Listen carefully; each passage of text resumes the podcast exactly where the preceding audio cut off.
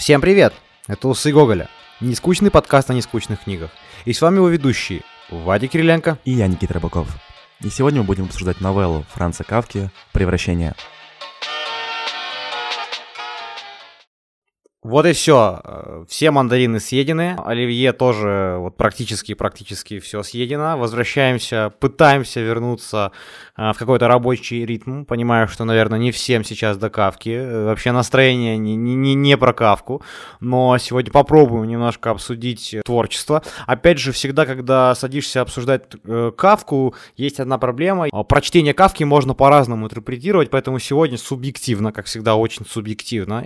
Надеемся, что вы сами дойдете до Кафки, сами прочитаете «Превращение». Оно очень небольшое. И сами как-то будете его интерпретировать. Мы лишь свое собственное мнение немножечко совсем расскажем. Ну знаешь, чувак, вот уже первая минута подкаста, я готов с тобой спорить, потому что я лично не устал от оливье. Я готов еще месяц его есть, и я не думаю, что у меня настроение по этому поводу как-то поменяется. Так что те люди, которые любят оливье, присоединяйтесь к моей группе ВКонтакте «Оливье Rules». Да, только сначала нужно, чтобы Порошенко ВКонтакте разблокировал. Это уже тот новый, который Зеленский. Вот. Но я думал, что ты сейчас будешь со мной спорить о Кафке, что ты не согласен. Я уже готов был зарубиться, ты про этого Боссона «Никому не нужно оливье». Ну ладно. Еще одно слово про оливье, чувак. И мы с тобой распадаемся, как биты. Вот прямо сейчас. Я вызываю тебя на оливьешную дуэль. Ну все, хватит. Это уже, знаешь, эти оливье, меня, если честно, уже в горле стоит. Давай все-таки про Франца.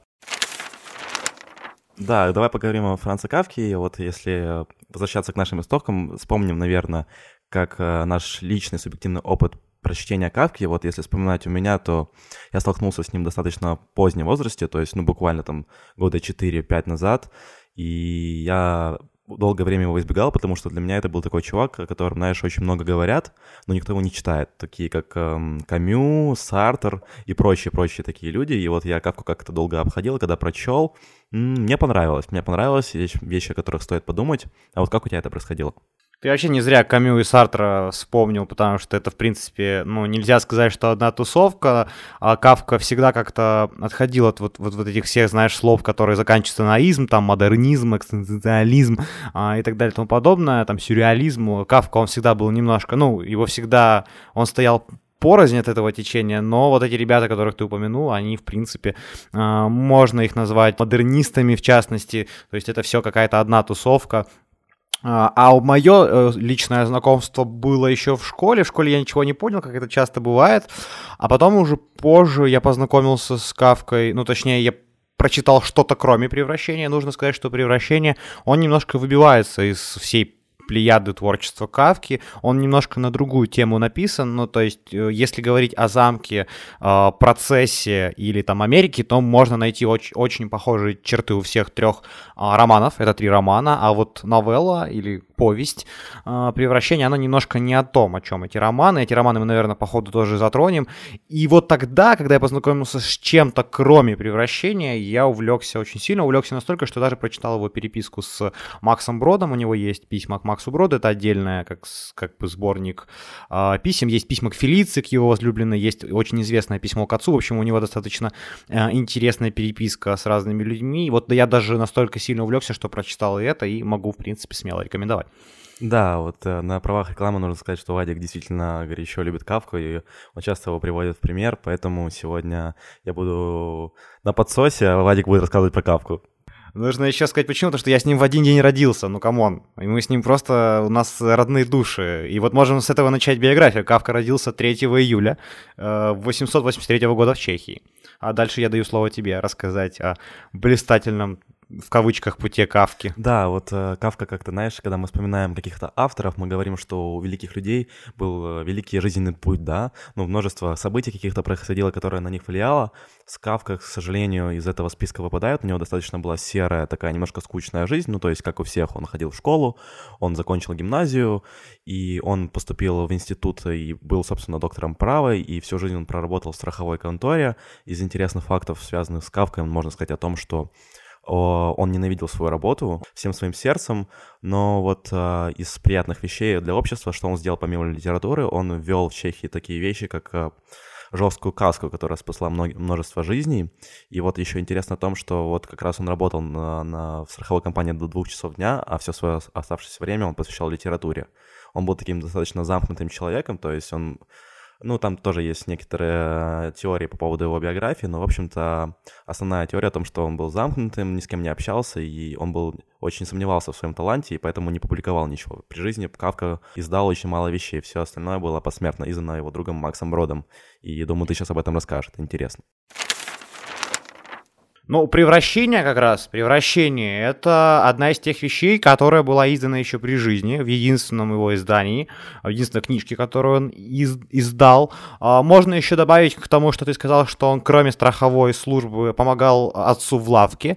И тут нужно дополнить, это очень важно, что вот его отношения с отцом и вообще его отношения с семьей были специфическими, а именно отец очень настаивал на том, чтобы Франц занимался лавкой, занимался страховой, ну, то есть был юристом, и Франц этого не очень хотел, и он был в некоторой обиде на семью, в некоторой ссоре, в постоянных недопониманиях, насколько мы можем об этом судить, исходя из его биографии. Понятно, что все, наверное, в реальности было немножко иначе. В общем, у Франца, кроме болезненных отношений с родителями, была самая настоящая болезнь, и кроме этого у него еще не все всегда получалось с женщинами. Тут мы Франца очень слабо понимаем, правда? Да, больше, чем кого-либо. Я думаю, что он бы входил в клуб разбитых сердец столицы, и не только ее. Мы бы Франца обязательно у него взяли, но тут нужно еще сказать, что кроме этого всего мы знаем о том, что Франц был достаточно успешен. Нельзя сказать, что он был каким-то супер прям аутсайдером. Он был достаточно хорош собой, он был высок, был статен, он был очень грамотен, очень излагался хорошим языком. Ну, то есть... У него были все предпосылки быть окей. То есть нельзя сказать, что у него, он был как там с детства больной, или там у него все совсем было плохо, и он там бомжевал. То есть есть некоторая противоречивость в этом, как и во всем творчестве Кафки. Да, дополняя твои слова, нужно сказать о том, что он был действительно высок, но сам он этого роста немножко стеснялся, но вот если говорить и затрагивать его карьеру, то интересный факт то, что он ее люто ненавидел, но при всем при этом он был достаточно успешен в своей работе, и все его на работе достаточно горячо любили, и поэтому, собственно, когда он тяжело заболел, его рано отпустили с работы, то есть ему платили пенсию в достаточно молодом возрасте. Только из-за того, что он был хорошо принят на работе. Это достаточно важный факт его биографии, то есть если продолжать твою мысль, то он был трудоголиком. Мы можем назвать его человеком, который действительно много работал. И исходя из этого, мы можем предположить, что писал он явно ночью или находя на это мало времени, и к своему творчеству он относился, очень скептически. Он вообще считал, что это не для публикации, и вообще все, что мы читаем, Кафка хотел бы, чтобы это сожгли, и никогда это не доходило до нас. И не только потому, что это плохо, потому что Кафка это не доработал, по его собственному мнению. Если говорить, например, о его романах, то у него его всего 3, только один из них является законченным, остальные 2 были просто не закончены, а один именно процесс был закончен, но, по мнению Кафки, он был далеко не дописан, то есть его только нужно было сесть, как текст написался, ты же сам понимаешь, что первый черновик это вообще не для публикации. Вот мы читаем, то есть то, что было не закончено. Кафка, если бы Кафка как-то более ответственно, более с верой относился к своему творчеству, сегодня мы бы увидели, конечно, совсем другое количество литературы. Вот интересный вопрос заключается в том, стало бы ли от этого лучше. То есть, может быть, как раз интерес Кафки от того, что это черновики-наброски, и из-за этого это так горячо любимой публикой. И вот я задумался о том, что если бы он дописал, помогло бы ли это ему реализоваться как автору или нет? Слушай, это, история не знает сослагательного наклонения, мы не можем сейчас сесть и думать, что было бы, если бы то, если бы это. Я думаю, что мы могли бы получить что-то очень интересное, что-то очень странное. Нужно сказать, мы с тобой это обсуждали ранее, что язык Кафки очень сухой и пресный, да, что это художественно, бедный язык, его можно, наверное, так назвать, суховатый, сдержанный, без излишеств. Если сравнивать его с каким-то другим немецким писателем типа Германа Гессе или Гессе, я не знаю, как хотите, или Томасом Манном, Да, это совсем другой немецкий язык. Я, конечно, не читаю на немецком, но можно почитать переводчиков и их какие-то комментарии к своим переводам. Я думаю, что если бы его язык перестал быть таким сухим, мы бы получили что-то другое, и, может быть, это было бы не так круто, потому что как раз, мне кажется, вся магия этой сдержанности, потому что весь экспрессионизм, весь модернизм, как мы можем знать с тобой, он весь был, такой, даже если говорить о русском модернизме, о Маяковском, это какой-то крик, это все ярко, а Кафка — это очень сдержанный, очень сухой чувак, и он очень сильно отличался, поэтому очень сложно какому-то литературному течению представить, сказать, вот здесь стой, на полочке, вот тут находись. Кафка отличается от всего этого, поэтому если бы он, знаешь, начал развиваться в сторону художественности, то мы бы, конечно, получили другого Кафку, возможно, это был бы худший Кафка, хуже, чем сейчас, но так, то, что мы имеем, это очень интересно. А ты что думаешь? Ну, я согласен с тобой, мы, как ты уже сказал, обсуждали то, что действительно у него такой язык, и вот то, как он писал, вот это вот его простота и немногочисленность эпитетов и метафор, как раз это вызывает леденящий ужас от того, с каким он бесстрастием описывает все происходящее, и как бы ты принимаешь это все как данность из-за того, что он не приукрашает, и как бы там, как у Чехова, как условно у того же Чехова, нет оценки автора происходящего.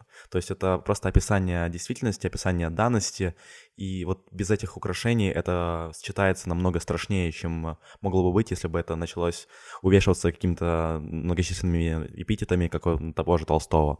Вот и если продолжать твою мысль о Чехове, то у Кафки еще одна важная вещь, вот ты говоришь леденящий, это правильно, потому что у Кафки никогда нет какого-то прямого пути, да? Ну то есть если у Кафки есть дорога, эта дорога куда-то ведет, она точно не ведет куда-то, куда должна вести. Да, если у Кафки есть комната, то это будет маленькая комната со странным окном, которая идет в никуда. Ну то есть у Кафки не бывает прямой линии, которая, ну, в нашей логике идет из точки А в точку Б. Обязательно она пойдет как-то, знаешь, направо, налево, она куда-то пойдет вообще там, знаешь, наверх, хотя, ну, то есть она улетит куда-то наверх, то есть у Кафки нету какой-то логики, при этом его мысль сухая и черствая, и сдержанная, и это страшно, потому что если бы мы читали, то есть из этого не получается фантастика, получается реалистический такой как бы это роман, магический реализм, новелла. Я бы так назвал бы. Но это немножко тоже, опять же, мне кажется, магически, это вот как раз там, где присутствует некоторая магия, вот здесь ее нет, здесь есть такое ощущение, ну, это опять же субъективно, что ты находишься в реальности, но эта реальность супер искажена, но она все так же реальна. То есть вот если мы уже будем плавно передвигаться к превращению, уже, думаю, пора, то вот как раз там есть некоторое ощущение, что все, что происходит, вполне реально. Хотя, если посмотреть на сюжет, то это, ну, сюрреализм полный, да, это иррационально то, что происходит. Давай как раз вот и перескажем вкратце, что все-таки происходит. Да, я думаю, что круче, чем сам Кафка, пересказать эту новеллу мы не сможем, поэтому я просто зачитаю первое предложение, которым открывается эта новелла, а именно она звучит примерно так. Проснувшись однажды утром после беспокойного сна, Грегор Замза обнаружил, что он у себя в постели превратился в страшное насекомое. Все, вот так открывается эта новелла. Ты не знаешь ничего о том, кто Грегор Замза, почему он превратился, и вот это вот просто первое предложение, и у тебя уже сразу погружают в эту аномальность, в этот немножко бред, сюрреализм, и ты пытаешься в этом всем разобраться и понять, где истина, где что-то придуманное. Если говорить о самом герое, то он работает торговым агентом, у него бедная семья, то есть у него не работает отец, у него не работает мать, у него младшая сестра, и он выступает таким кормильцем, то есть он содержит всю семью, и, собственно, вся семья полагает на него большие надежды. Нужно сказать маленькую ремарку, что он работает не на себя, а работает на человека, которому отец задолжал денег. То есть он в своей работе, он выплачивает деньги своему, грубо говоря, боссу. Поэтому действительно такая патовая ситуация, и вся семья... Тем не менее, я бы тебя поправил. Мне кажется, что ты... Ну, ты правильно излагаешь суть событий, но насколько она патовая, насколько несчастлив Грегор Замза, это очень важно. Насколько отношения в его семье несчастливы. Ну, вот, успешна ли их семья? Ну, вот... Понимаешь, о чем я говорю? То есть ты вот все как будто негативно так показал. Семья не успешна, но нужно понимать, что Грегор Замза очень любит свою семью. И он делает это не из-за того, что вот такие сложились обстоятельства, а потому что он от чистых побуждений вот хочет помочь своей семье. То есть мне кажется, что он счастлив скорее, чем несчастлив. Мне кажется, что даже вся его семья счастлива. У них есть хата, за которую кидает сын, у них маленькая, красивейшая, у него сестра есть, и они все там... Мне кажется, что они вот достаточно, может, не успешно, но достаточно счастливы внутри, до происшествий, грубо говоря. Мне кажется, что мы это еще немножко попозже обсудим, когда раскроем шире тему, но мне кажется, что они вначале несчастливы, а в конце становятся счастливыми. Но к этому чуть позже вернемся, а вот первое, о чем мне хотелось бы с тобой поговорить, это о том, что для тебя превращение. То есть мы понимаем, что Грегор Замза просто ни с того ни с сего превращается в ужасное насекомое. И нужно сделать поправку. Многие считают, не читая этой новеллы, что он превращается в таракана. Там даже есть некоторые изображения, но на самом деле это не таракан, это просто просто некое насекомое, собирательный образ. И вот есть лекция Набокова, как мы знаем, Набоков был энтомологом, и он разбирал это насекомое, там это и похож на жука, и похож на паука, и похож на таракана, и сам Кафка выступал против того, чтобы на обложке этой новеллы выступало какое-либо насекомое, то есть сам ужас от того, что мы можем представить себе намного страшнее существо, чем его когда-либо нарисуют, поэтому, в принципе, он был против вот какого-то образа, это должно работать твоя фантазия в этом случае. И вот мой вопрос заключается в том, почему Грегор Замза превращается в это существо, как по-твоему? Я думаю, что в том-то и смысл, что нет на это причины. Вот этот мир Кафки абсолютно иррациональный, но тем не менее суперреалистичный, вот он весь проявляется в этом превращении. Вопрос твой, как бы он, знаешь, интересный, об этом хочется порассуждать, но я не берусь, потому что это все лишь наши догадки, и вот в этом смысл Кафки, что мы все сами можем вот в этих догадках, знаешь, плавать, искать, выбирать нужные. Я не думаю, что есть какая-то реальная объективная причина для того, чтобы Замза превращался в таракана, и вообще не может быть такой объективной причины вообще в какой-либо ситуации. Мне вообще кажется, что таракан выбран здесь просто самым страшным образом, ну, то есть, как бы вот просто, знаешь, таким самым отвратительным, самым неприятным, а при том, что тараканов мы встречаем очень часто. Это не паук. Вот давай лучше обсудим, почему именно таракан. Мне кажется, что потому что паука или змею мы встречаем, ну, очень редко. А таракан это вот, ну, ты достаточно часто с ними по жизни пересекаешься, знаешь, там в отелях, там, ну, типа, его дома. Ну, то есть таракан это такое вот противное, ужасное насекомое, с которым ты еще достаточно часто пересекаешься. То есть пауков, я вообще не помню, когда я последний раз видел паука. Когда ты последний раз видел паука? Ну, у бабушки, когда я, знаешь, выходил на улицу, туалет на улице был, и ты там садишься подумать о великом, и там вот вокруг пауки, и ты понимаешь, что сейчас дело пойдет куда быстрее, чем могло бы быть. Да. Я помню, что я когда-то ездил на дачу там каким-то бабушкиным друзьям, стоял тоже там, исправлял нужды, но ты знаешь, что в этот туалет не заходить, если ты по-маленькому, можно стоя рядом с ним. Ну, то есть это... Ну, это лайфхак, да. Да, то есть я стоял вот возле уборной, делал дела и вижу змею-ужа.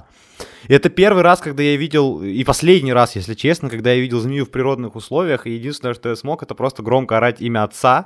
Это все, на что хватило моей доблести. Отец прибежал... Да, то есть и отец прибежал, и лопатой голову этой змеи отсек, и это до сих пор, знаешь, такая страшная картина в моей голове. А тараканы это что? И они, знаешь, повсеместно везде ползают, ты их постоянно с ними пересекаешься, чуть ли не твоя братва, знаешь, я жил в квартире, где их достаточно много было, как бы я их там не травил. Поэтому, мне кажется, таракан выбран таким, знаешь, достаточно бытовым, такой бытовой чувак, который часто пересекается в хозяйстве, и, ну, как бы тараканы это, конечно, плохо, но с ними можно реально справиться. Это если ты змею увидишь дома, я не знаю, что ты сделаешь. Ты именно, ну, я не знаю. Просто, вообще, чувак, ты не жил в Австралии. Это именно нас, если вдруг слушают австралийцы, такие, подержи мое пиво. Да, подержи мое пиво, я сейчас разберусь с этой змеей. Да. Ну, вот, почему, не знаю, объективной причины нет. Давай лучше подумаем, расскажем, что происходит, и обсудим, что происходит с родителями Грегора, как они к этому относятся. То есть, твой сын таракан. Что делают родители? На самом деле, вообще, тема семьи — это чуть ли не одна из главных тем этого произведения, вот.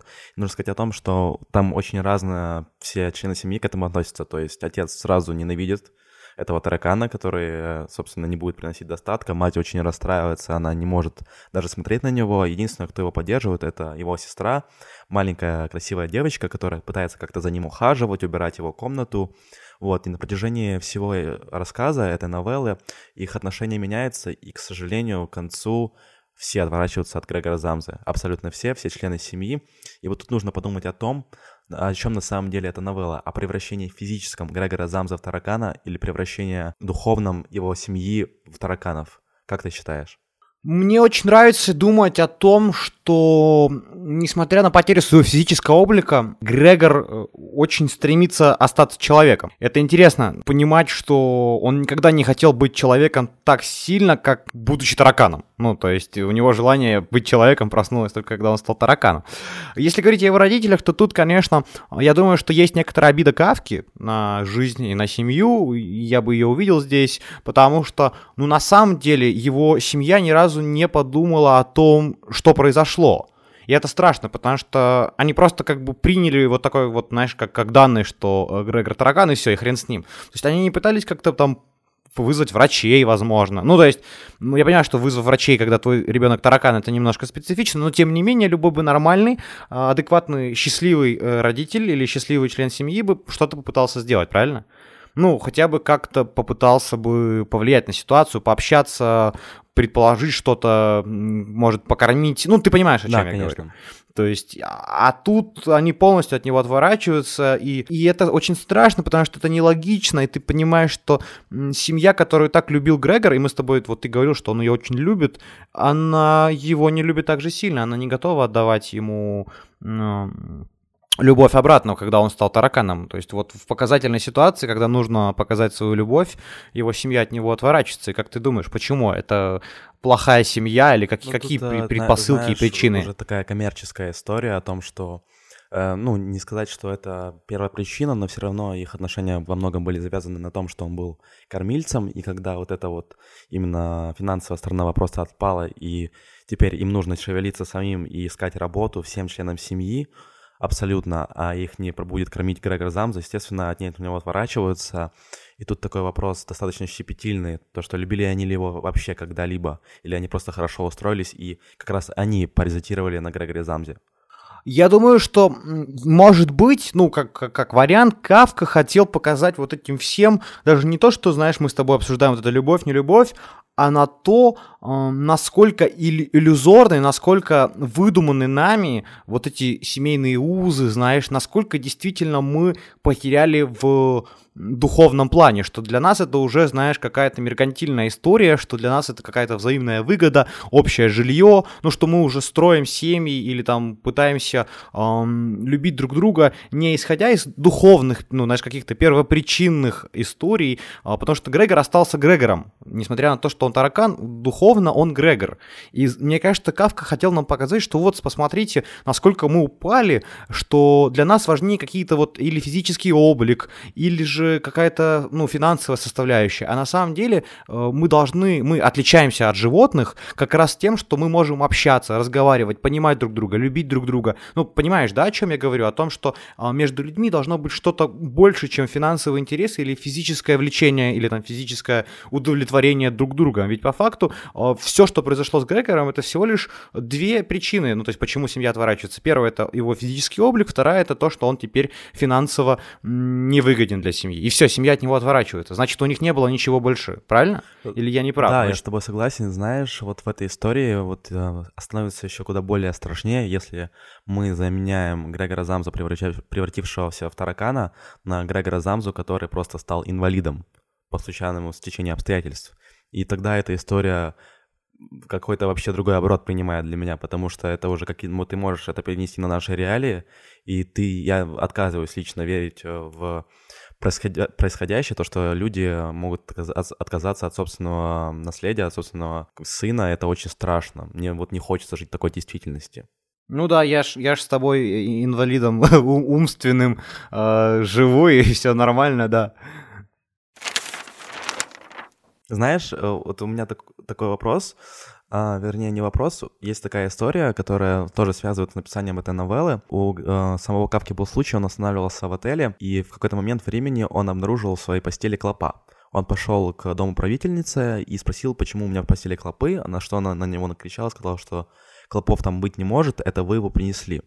И тут Кафка задается вопросом, может быть, клоп — это мое есть альтер-эго, и тут нужно сделать немножко поправку назад и сказать о том, что Кафка очень любил Достоевского и Гоголя, и вот если возвращаться к Достоевскому, то это вопрос о том, преступление наказания тварь дрожащая или право имею, и нам говорит Кафка, что как раз он тварь дрожащая. Ну, ты уже насыпал в котел Достоевских, Гоголей, тараканов, клопов, всех смешал. Это такой смузи для того, чтобы стать сумасшедшим. Но мне очень нравится аналогия с гоголевской шинелью, если помните рассказ Гоголя, где тоже такая история маленького человека, который тоже немножко сюрреалистично, то, что он там очень хотел шинель, потом эту шинель украли, он умер. В общем, его тоже мир не понимает, и он слишком маленький. И история Гоголя, наверное, даже пострашнее местами, потому что, ну, она какая-то какая-то более реальная, что ли. Я как бы Гоголем больше проникся. Но вот эта история, да, маленького человека, которого мир не понимает, не видит и не слышит. И, опять же, очень легко связать это с биографией Кафки, которого тоже мир не очень понимал, видел, принимал. И семья его, в частности. И вот она выливается в такое вот себе превращение. И все же я хотел тебя спросить, мне кажется, что мы с этой темы немножко ушли, о том, что все, что вокруг нас происходит в семейном плане, это некоторая иллюзия, да, которую мы себе строим сами. Ну, то есть я читал, я просто, знаешь, там очень сильно проникся Харари, я прочитал не так давно Харари «Саспенс», и он говорит о том, что вообще все, что вокруг нас происходит, это некоторая иллюзия, да, и нас как раз от животных отличает наша способность верить в эту иллюзию, в этот сторителлинг, то, что мы придумали деньги, мы придумали какую-то макроэкономику, мы придумали брак, придумали какие-то законы брака, что там брак, там он только один, и все, мы придумали религию, мы придумали какого-то бога, а если ты это знаешь, это вообще как бы, я думаю, что даже Господь Бог бы аплодировал стоя этому величайшему изобретению, да, типа пиво и котлетка по-киевски из пузатой хаты, это да, вот да, все, вот ради чего человечество эволюционировало из обезьяны. Да, я больше причин не вижу. И вот Кафка нам показывает, что вот это все иллюзия, вот эта семья, вот то, что Грегор в это все верил. И у меня такой вопрос. Если бы Грегор эту иллюзию выстраивал лучше, если бы он как-то попытался внутри семьи, знаешь, какие-то духовные, более крепкие узы взрастить, в смысле, больше общался с семьей, не просто целыми днями ездил по работе, а там уделял времени сестре гораздо больше, и там, возможно, выезжал бы куда-то с семьей вместе, то, возможно, его семья бы лучше отнеслась к нему, когда он стал тараканом, или же нет, неважно. Мне кажется, что это палка о двух концах абсолютно, потому что он не виделся с семьей только потому, что он тяжело работал, чтобы прокормить эту семью, и он не мог любить больше, чем он любил на данный момент, потому что даже если вот вспоминать о той же сестре, то есть она там хорошо играла на скрипке, он хотел заработать денег и отдать ее в музыкальную школу, если не ошибаюсь, или училище какое-то, но суть не в этом, в том, что он... Это самопожертвование абсолютно от Грегора Замзы, то есть он выплачивает долги отца, он хочет устроить свою сестру на учебу, но что ты еще больше можешь дать человеку? Как говорил Ремарк, что один человек может дать другому, как кроме чуточку тепла, да? И как раз Грегор Замза эту чуточку тепла слегка и давал своей семье, так что я не думаю, что... А вот мне кажется, что как раз обратная история, что он давал ей не чуточку тепла, а деньги, а деньги и тепло — это разные вещи, что, возможно, если бы он не так много вкалывал и нашел бы немножко времени на семью, знаешь, как бы больше с ней общался. На самом деле, если бы ты близко общаешься с человеком, духовно с ним близок, а не только вас связывают какие-то некоторые обязательства в виде семьи, денег и так далее, то моя теория как раз о том, что, мне кажется, если бы он реально давал эту чуточку тепла, то она бы вернулась лихвой. Но он не давал чуточку тепла, он давал чуточку денег. Это разные вещи. Ну да, Ремарк о таком не писал, конечно, поэтому я не могу с тобой спорить, но я вот согласен с твоим тезисом, что, к сожалению, иногда из-за материального какого-то давления на нас этого мира, потому что мы должны прокормить себя, мы должны как-то в этот статус социальный поддерживать и постоянно карабкаться по этой пресловутой карьерной лестнице, мы немножко забиваем на своих родных, и из-за этого проседают какие-то семейные узы, семейные скрепы, и поэтому, да, нужно больше и трепетнее относиться к своим родным, это очень важно. Ну вот эта вся история о том, насколько по-разному можно считать Кафку и насколько можно далеко уйти в рассуждениях о том, что он написал. И это круто, потому что ты уже доходишь до каких-то совсем новых мыслей, и сейчас там во время диалога с тобой я дошел до них, может, нашим слушателям было интересно. Поэтому я думаю, что Кафка — это та литература, которую все-таки стоит почитать самому, а не послушать двух аутистов, которые купили себе микрофоны. Да, вот, ребят, обязательно проникнитесь атмосферой, то есть это Кафка, он, знаешь, такой немножко обволакивает тебя со всех сторон, и каждый для себя что-то из Кафки вынесет свое. Это абсолютно уникальный писатель, который... в любом случае тебя чему-то научит, ну, чему-то собственному, чему-то особенному. Я в конце хочу предложить вам дополнительно к «Превращению» прочитать рассказ «В исправительной колонии». Это как раз еще один опубликованный рассказ Франца, который должен был войти в сборник, который называется, если я не ошибаюсь, «Кара», и это опубликованные штуки. И из романов я выделю, наверное, все-таки «Процесс». Я думаю, что я все-таки поставлю его на первое место, и я даже поставлю его первее, чем новеллу «Превращение». Я думаю, что «Процесс» «Процесс» — это один из самых важных романов, написанный в 20 веке, там, ну, точно в топ-3 для меня входит, я обязательно рекомендую, возможно, мы к нему вернемся, в принципе, вот мои рекомендации такие, ну, для самых отбитых фанатов «Письма к Фелице», просто почитать, как такой специфический, казалось бы, человек Франц Кафка признается в любви, ну, и говорит об этой любви со своей суженой ряженой, это достаточно интересно, вот такой вот мой рекомендательный список небольшой, как фаната. Если говорить о рекомендациях, я, к сожалению, не так силен в Кафке, как Вадим, но я силен в Мураками, и у него есть прекрасный роман, который называется «Кафка на пляже». Я вам тоже его горячо советую. Это об одиночестве, это немножко история предложения Селинджера, но немножко в другую сторону. Я вам горячо его советую, почитайте, вам понравится. А если говорить о оценках, у меня такие, знаешь, хорошие, плотные, добротные 9 из 10 «Усов Гоголя». Что у тебя? Я ставлю 10, потому что Кафка — это один из самых влиятельных для меня, ну, повлиявших на мою жизнь авторов. Он явно станет в ряд с каким-то там Джек Керуаком, я не знаю, Сергеем Довлатовым, Чеховым, Гоголем и прочими теми, кем я восхищался, кто помогал мне воспитываться и становиться человеком, личностью. Вот я поэтому 10 ставлю просто потому, что, ну, это, знаешь, как друзьям, еще и в один день родившимся, ну, нельзя поставить меньше. И на сегодня, думаю, что все. Были рады вас услышать в этом году. Мы не виделись целый год, соскучились, вы тоже. Надеюсь, что этот год будет гораздо более продуктивным, чем прошлый. Я думаю, что мы будем делать больше спешалов. Наш спешал вам очень зашел. Круто, спасибо за фидбэк. Думаю, что эти спешалы будут повторяться. Возможно, придумаем что-то новое. В общем, следите. Подписывайтесь, это обычно ты зазываешь, поэтому зазывай. Я начинаю зазывать, так усаживайтесь поудобнее, начинаю зазывать. Ребята, у нас есть Инстаграм, который называется Google с Мусташ, есть Телеграм-канал, есть Facebook. Пишите нам, комментируйте, упоминайте в историях. Это очень важно для нас с первой точки зрения, потому что это поднимает нас в топах, и нас могут найти другие люди, а во-вторых, это потому что нам просто приятно почитать какой-то фидбэк, и вне зависимости от того, положительный он, негативный, мы ко всему прислушиваемся. И хочется завершить этот подкаст одной простой мыслью, мы уже не говорили, но еще хочется ее продублировать и дважды подчеркнуть. Общайтесь со своими близкими, это очень важно. С вами были Усы Гоголя, пока-пока.